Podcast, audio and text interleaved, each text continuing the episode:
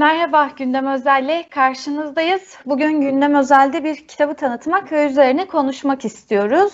Ee, bir yandan da şöyle göstereyim. Ee, zor zamanlarda kesişen yaşamlar, işte hayat, e, Özgün Biçer ve Öce, Ece e, Öztan e, tarafından hazırlandı. E, şimdi kitap e, elbette ne anlatıyor, neler işliyor bunları ayrıntılı açacağız. Ben o yüzden çok uzatmadan konuklarıma söz vermek istiyorum. E, çok kıymetli bir çalışma, öyle başlayalım diyelim. E, pandemide neler yaşıyoruz, e, neler yaşadık e, biraz onları aslında e, inceliyor kitap diyebiliriz. Detaylarını da konuşacağız. Şimdi şöyle yapalım. İki konuğumuz var. Ben önce Ece Hanım'dan başlamak istiyorum. Ece Hanım belki bir giriş yaparsa bize ardından Özgün Hanım'a da aslında biraz aynı soruyu soracağım kendi cephesinden. Şimdi şöyle Ece Hanım hoş geldiniz öncelikle. Hoş bulduk Zeliş Hanım. Çok teşekkür ederim e, bizi çağırdığınız ve kitabı e, kitap hakkında konuşma fırsatı verdiğiniz için ayrıca biz, teşekkür ederim. Biz teşekkür ederiz. Vakit ayırdınız.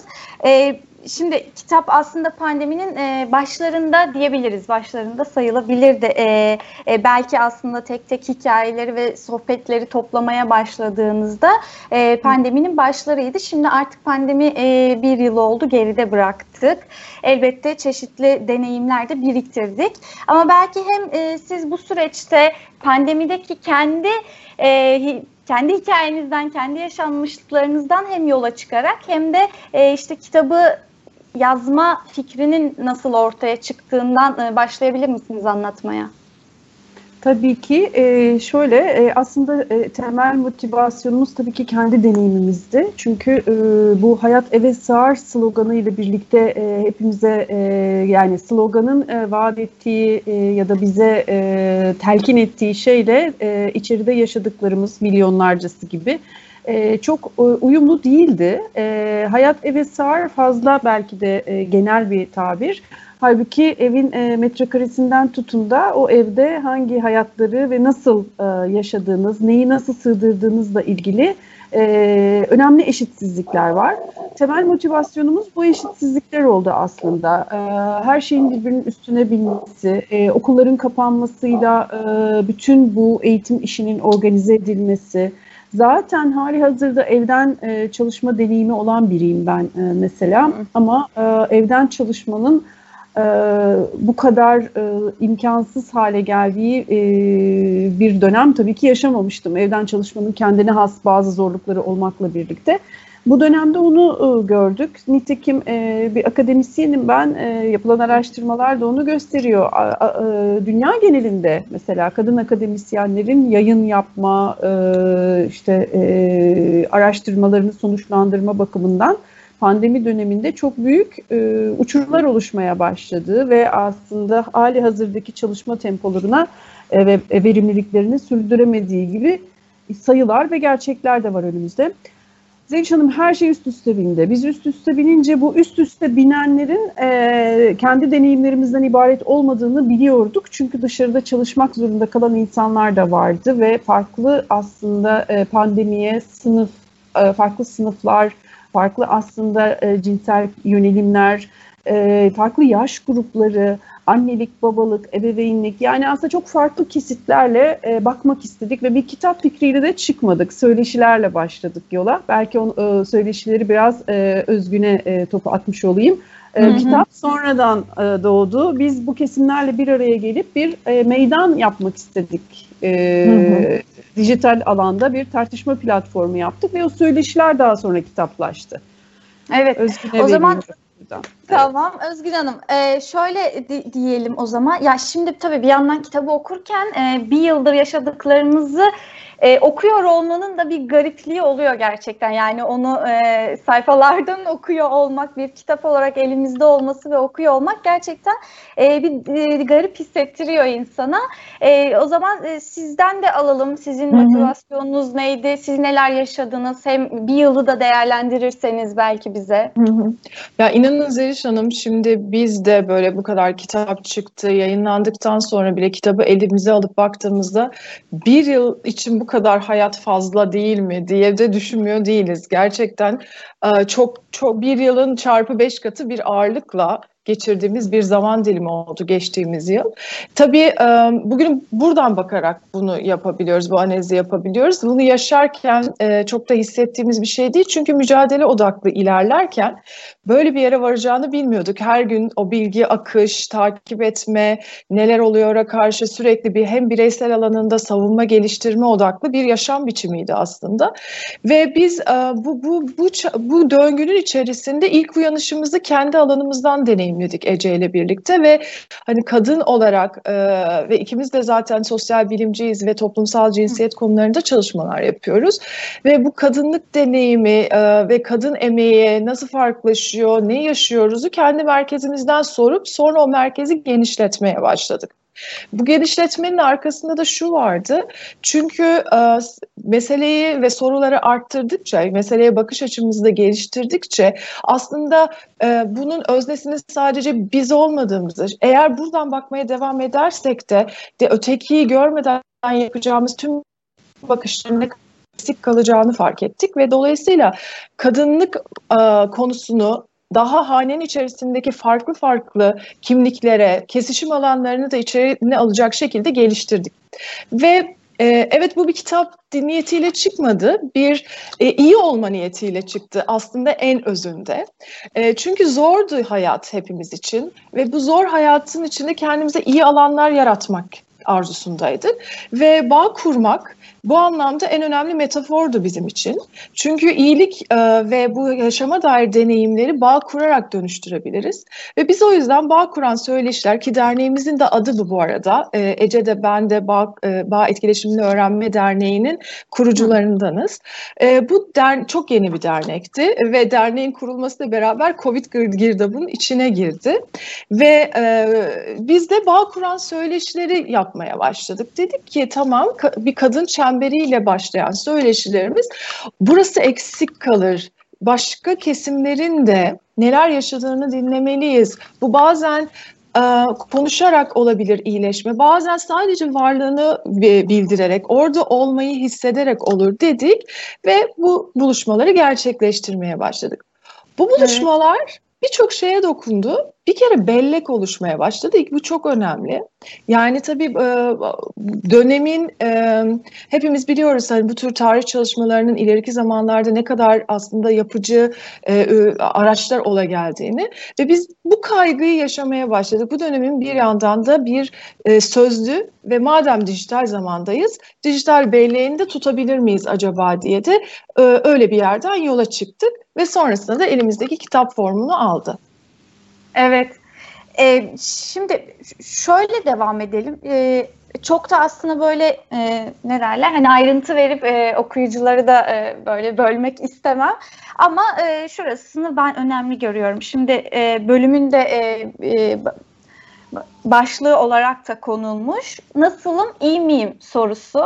Galiba en çok e, şu son bir yılda e, çok kıymetli bir yere de gelmeye başladı. E, ve birbirimize sanıyorum daha çok sormanın dışında kendimize daha çok soruyor olduğumuz bir dönemdi. Belki canım öyle devam edelim mi? Yani şöyle aslında kitabın toplamında görüştükleriniz, konuştuklarınız ya da kitaba yansımasa da bu, bu süreçte görüşüp konuştuklarınız nasılım, iyi miyim sorusunda bir farklılık var mıydı? Hı hı aslında nasılım, iyi miyim, daha doğrusu nasılsın sorusunun gerçekten e, çok e, alelade yanıtlarının dışına çıktığımız ve nasılsın sorusunun e, çok şeyi ifade ettiği bir dönem yaşıyoruz gerçekten ve bir, bu bir yıl boyunca da e, yaşadıklarımız e, azalmak bir tarafa kat ve kat daha da derinleşiyor. Her geçen gün yaşadığımız aslında e, iktisadi zorluklar ve krizin etkisi de eklendikçe biz henüz e, nasıl olduğumuza dair e, tabloyu kendimizi ifade edebiliyoruz bireysel düzeyde ama toplum olarak nasılızın cevabını henüz daha istatistiklere e, yansımadığını düşünüyorum. Yani bunu, bunu bu tarafa bırakalım ama biz e, nasılım, iyi miyim oturumunda e, sevgili Nuray Yılmaz'la aslında bu pandemi dönemindeki insan hallerini, ruh hallerini konuştuk.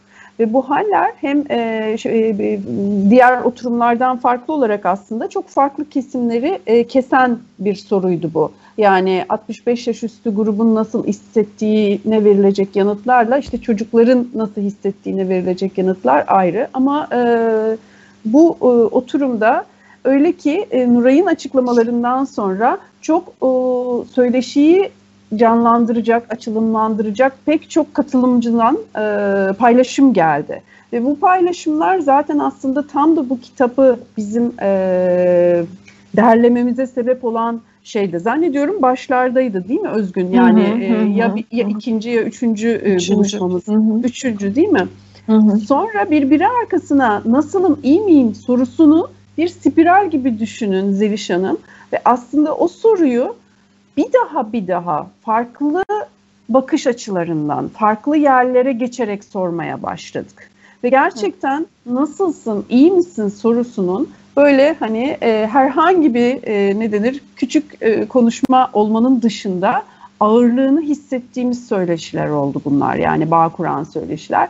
O yüzden o başlık da tesadüfi değil. Bu arada başlıklarla ilgili bir açıklama yapmak isterim. Hı hı. Çünkü konuların hepsini konuşmayacağız. Burada gördüğünüz başlıkların hepsi aslında katılımcılarımızın söyledikleri sözlerden çıkarıldı. Ee, mesela işte e, evlerini kaybeden ev işçileri gerçekten e, bir evler, evlerini kaybetme sürecini anlatan her iki anlamda da yani hem e, çalıştıkları evlere gidemediği için evlerini kaybeden pandemi riski nedeniyle hem de kirasını ödeyemediği için mesela e, İstanbul'daki ya da büyük şehirlerdeki evlerini kapatıp memlekete dönmek zorunda olan e, ev işçilerinin e, tabiriydi. Ya da mesela genciz, başka hayatlar da var yaşanacak. Gerçekten gençlerin gelecekle ilgili perspektifsizlerine, per, perspektif yitişlerine, yitirişlerine aslında konu alan, daha doğrusu ona odaklanan bir başlıktı. Çünkü biz her oturumda aslında daha önce Özgün'le çok fark etmediğimiz ve çok e, düşündüğümüz ama bu nüansıyla anlayamadığımız ve dokunamadığımız çok fazla alana dokunma fırsatı bulduk. Ve bu e, bence şu anda tekrar bu söyleşileri tekrarlasak buradaki sorunların üzerine yenilerinin de ekleyen bir de bir yılın yorgunluğunu ekleyin. E, muhtemelen çok daha e, nasıl diyeyim e, sayfa sayısı olarak da fazla e, bir şey çıkacaktır diye düşünüyorum. E, bilmiyorum Özgün ne dersin? Ben de e, tam da burada e, bütün bu söyleşileri yapmamız sürecinde birlikte hareket ettiğimiz sevgili e, dostlarımıza da bir isimlerini anma ihtiyacı duydum. E, şimdi bu yok yola çıkış serüveninde e, bize yoldaşlık eden ve donanımlarıyla bizi destekleyen e, Olcayto Ezgin örneğin babalık söyleşimizin konuşmacısıydı. E, biz bu söyleşileri, bağ kuran söyleşileri yapılandırırken şöyle bir yerden yola çıktık. E, ön önce alanda e, çalışan ve bu konuda e, sözü olan e, bir konuğumuz oldu ve onun aktarımlarını COVID boyuncaki deneyimleri ve bilgisini dinledik ve sonrasında da biraz daha alanlarımızı daraltıp konuşmacılara, katılımcılara mikrofonu çevirdik ve öyle bir paylaşıma döndü. Herkes kendi deneyimini, kendi içindekini, hissini, her şeyi paylaşır hale geldi. O yüzden de zaten bu bir bir tür e, her söyleşinin bir çember olma hadisesi de buradan ötürüdür.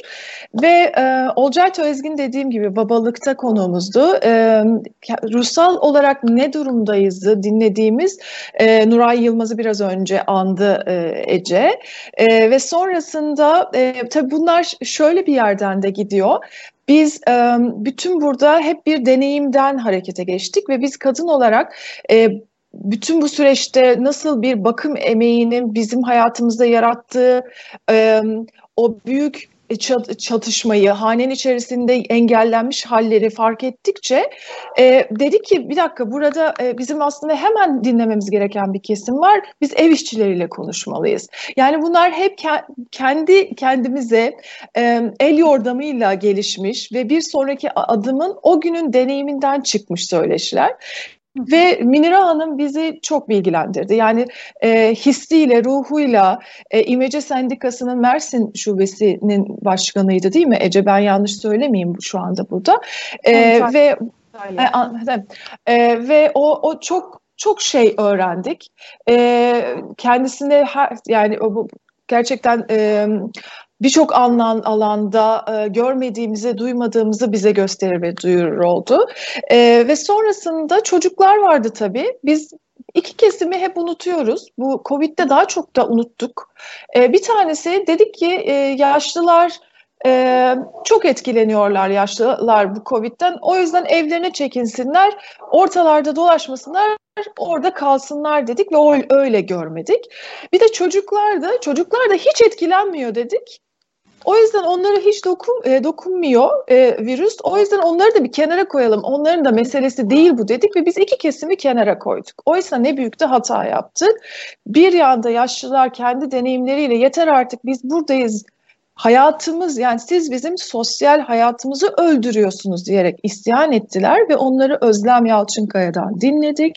65 Plus Yaşlı Hakları Derneği'nin başkanı ve e, çok yine e, yaşlıları duymamızın ama kültürel olarak hep yaşları görmemeyi tercih etmemizin sonuçlarını öğrendik aslında.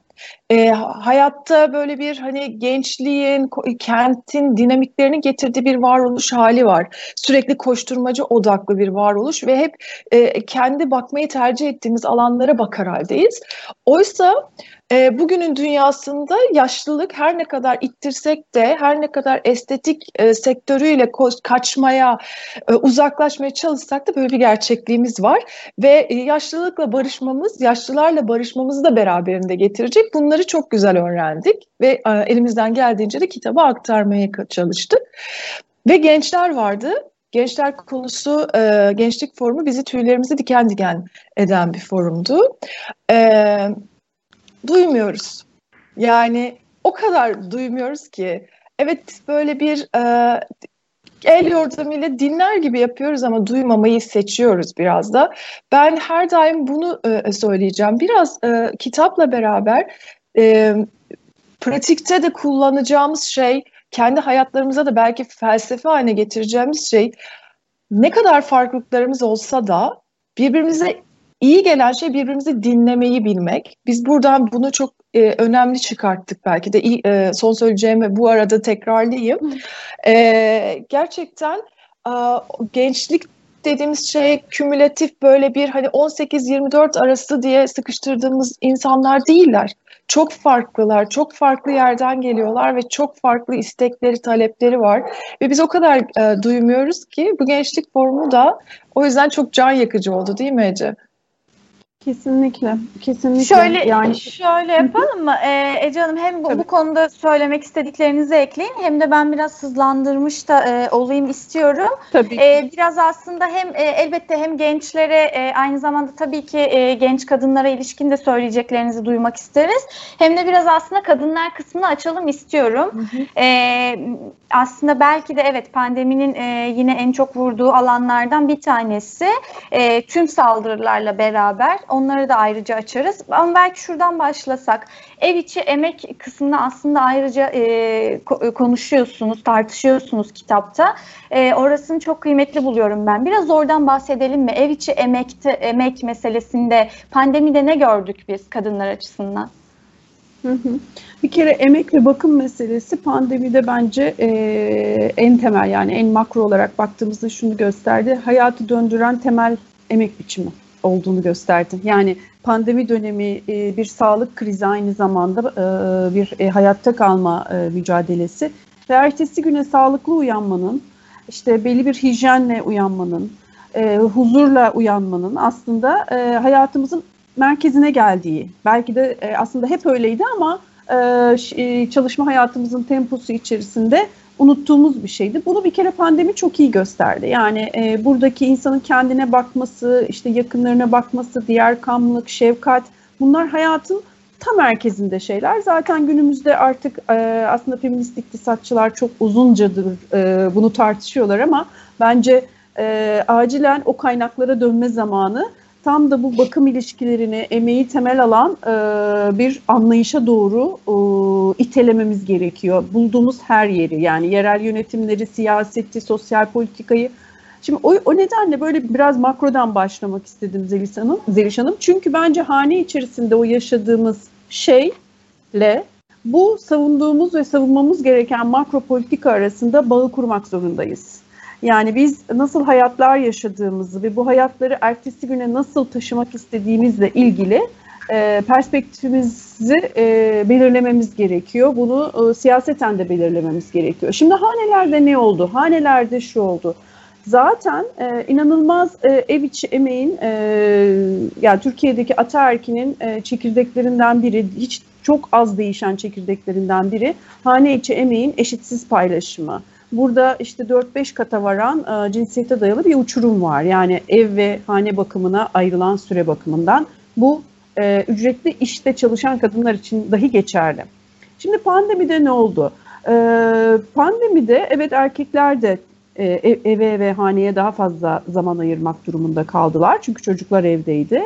E, bu, bu güzel bir şey, bu olumlu bir şey ama aradaki uçurum daha da arttı. En azından e, yapılan veriler yani çalışmalar, istatistiki çalışmalar bunu gösteriyor. Kendi hayatımızda da bunu görüyoruz. Yani bir yandan aynı anda toplantıya katılırken diğer yanda çocuğunuzu oyalayabiliyorsunuz. Bu evde çalışanlar için geçerli bu arada.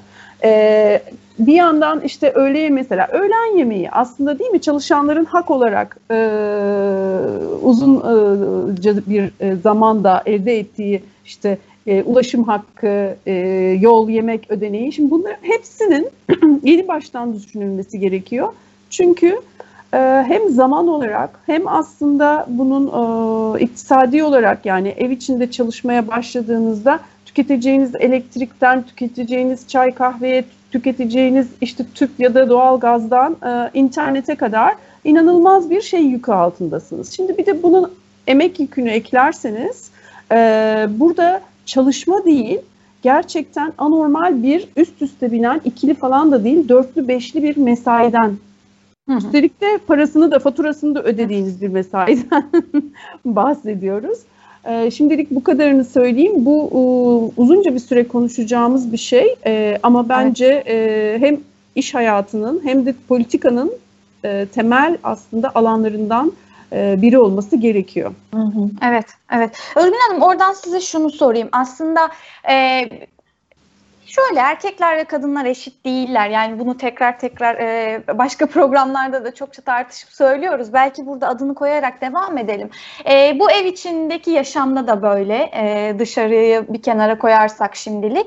E, peki buradaki bu eşitsizlik nasıl görünür oldu pandemide? E, sizin burada e, dinlediklerinizdeki deneyimleriniz nedir? E, kendi pratiğimizde zaten e, özellikle evde yapılan işlerin daha öncesinde belki de e, içinde bulunduğunuz çalışma ve yaşam biçimine bağlı olarak e, diğerlerine e, delege edebildiğiniz işlerin, bu diğerleri dediğim e, ev, ev işçileri olabilir ya da yakın akrabalarınız olabilir. Bakım ve e, bakım emeğinden bahsediyorum. Birçok işin e, bu sefer tamamıyla e, hane sınırlarının içerisinde çözülmeye çalışıldığında kadının yıkıldığını gördük. Şimdi bu, bu mesele çok önemli mesele. E, bugün artık bu e, kendi pratiğimizde öğrendiğimiz şeyin istatistiki olarak sonuçlarını da duymaya başladık. Yani hem diskin e, araştırma sonuçları hem de TÜSİAD Türk Konfet'in başka bir platformda yaptığı araştırma sonuçları. Kadınların e, özellikle istihdamdan ev e, işlerine e, devam ettirebilmek için çekildiğini gösteriyor bize. Ve bu çok ağır bir senaryo. Yani 6 yıla yakındır gelişen e, istihdamı katılım oranının bu yıl itibariyle çok geriye düştüğünü görüyoruz. Şimdi bu e, bizim neye hizmet ediyor? E, biz diyorduk ki 100 yıl sonra kadın erkek eşitliğine kavuşacak gibi bir en azından 100 yıl sonraya dair bir ümidimiz vardı. Artık bu Covid ile beraber bunu birazcık daha attığını e, söylemek Sadece bizim ülkemiz için değil bu arada bu tespitler. E, bütün birçok ülke için benzer tespitleri söylemek mümkün. Eşitsizliğin çok daha derinleştiğini söylemek e, mümkün. Tabii bu eşitsizliğin derinleşmesini biz Ece ile beraber şu, bunun üstünde çok duruyoruz. E, eşitsizliklerimiz de eşit değil. Yani e, bu derinleşme her hanede başka türlü yaşanıyor. E, evet uzaktan e, hanesinde çalışabilen e, bir şekilde e, yine de performans kaygısına rağmen işte kalabilenler ayrı yaşıyorlar.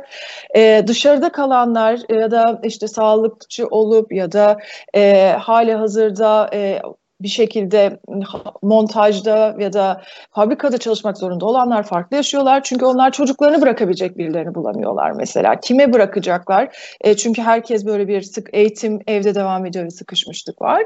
E, ve e, göçmenseniz farklı yaşıyorsanız yaşıyorsunuz, romansanız farklı yaşıyorsunuz, LGBT'li bir trans kadınsanız farklı yaşıyorsunuz. Yani hep sadece kadınlık halinden ötürü tabii bunu söylüyorum. Kadınlık üstünden kurduğumuzda da e, tüm hadise farklı nüksediyor. O yüzden bütün bunları o farklılıklarıyla beraber görmemiz lazım. O farklılıklarıyla beraber e, değerlendirip kesişimleri görüp bir politika öğretmek e, umuduyla diyorum.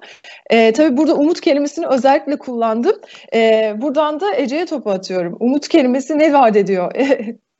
Ece. Hay Allah ben şimdi ama şöyle araya gireyim.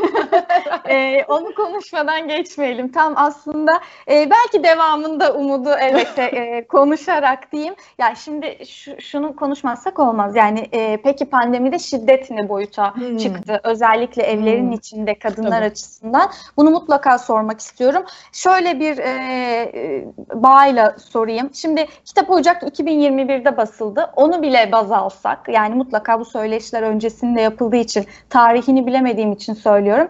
Ece Hanım siz şöyle diyorsunuz.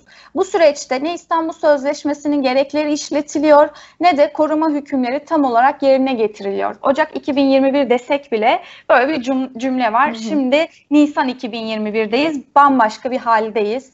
Ee, buraya dair söylemek istediğiniz bir şey var mı? Gerçekten aslında e, pandemi, şiddet ekseni ve zaten hali hazırda İstanbul Sözleşmesi'nin uygulanmaması e, üzerinden kurmuştuk biz çerçeveyi. Çünkü İstanbul Sözleşmesi layıkıyla uygulansa, bununla ilgili olarak gerekli işte personel tahsisinden tutun da e, gerekli bütçelerin ayrılmasına kadar, acil e, ve etkili mekanizmaların kurulmasına kadar bütün bu adımlar atılsa biz aslında e, belki de e, okuduğumuz o, o içimizi acıtan haberlerin birçoğunu okumayacaktık. Bu çok net. Yani bunu bunu bunu çok açıklıkla söylemek gerekir. E, biz bu noktadayken 3 e, ayda, 3-4 ayda savrulduğumuz yer e, inanılmaz aslında.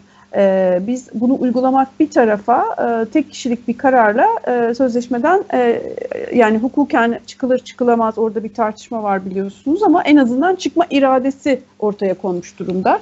Şimdi bu tabii e, Zeliş Hanım e, pandemi şiddeti yani pandemi dönemindeki evlerdeki şiddeti ölçmek ve çalışmak da çok zor. Onu da söylemek lazım. Biz tablonun aynı gelir azalmasını ve krizin etkilerini bilmediğimiz gibi şiddetin etkilerini de tam bilmiyoruz.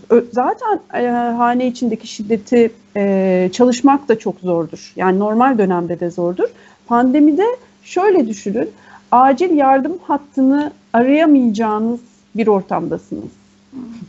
Yani o nedenle mesela e, pek çok ülkede işte kod maske 19 denilen şifreli kodlar çıktı. Eczacılar, eczaneler e, şiddeti haber vermek için e, yetkili kılındı ya da kimi ülkelerde süpermarket torbalarına yapıştırıldık e, yardım hatlarının şeyi. Bizde şimdi bu, bu yönlü çalışmalar maalesef e, sivil toplum ya da bazı yerel yönetimlerimizin kendi çabalarıyla oldu.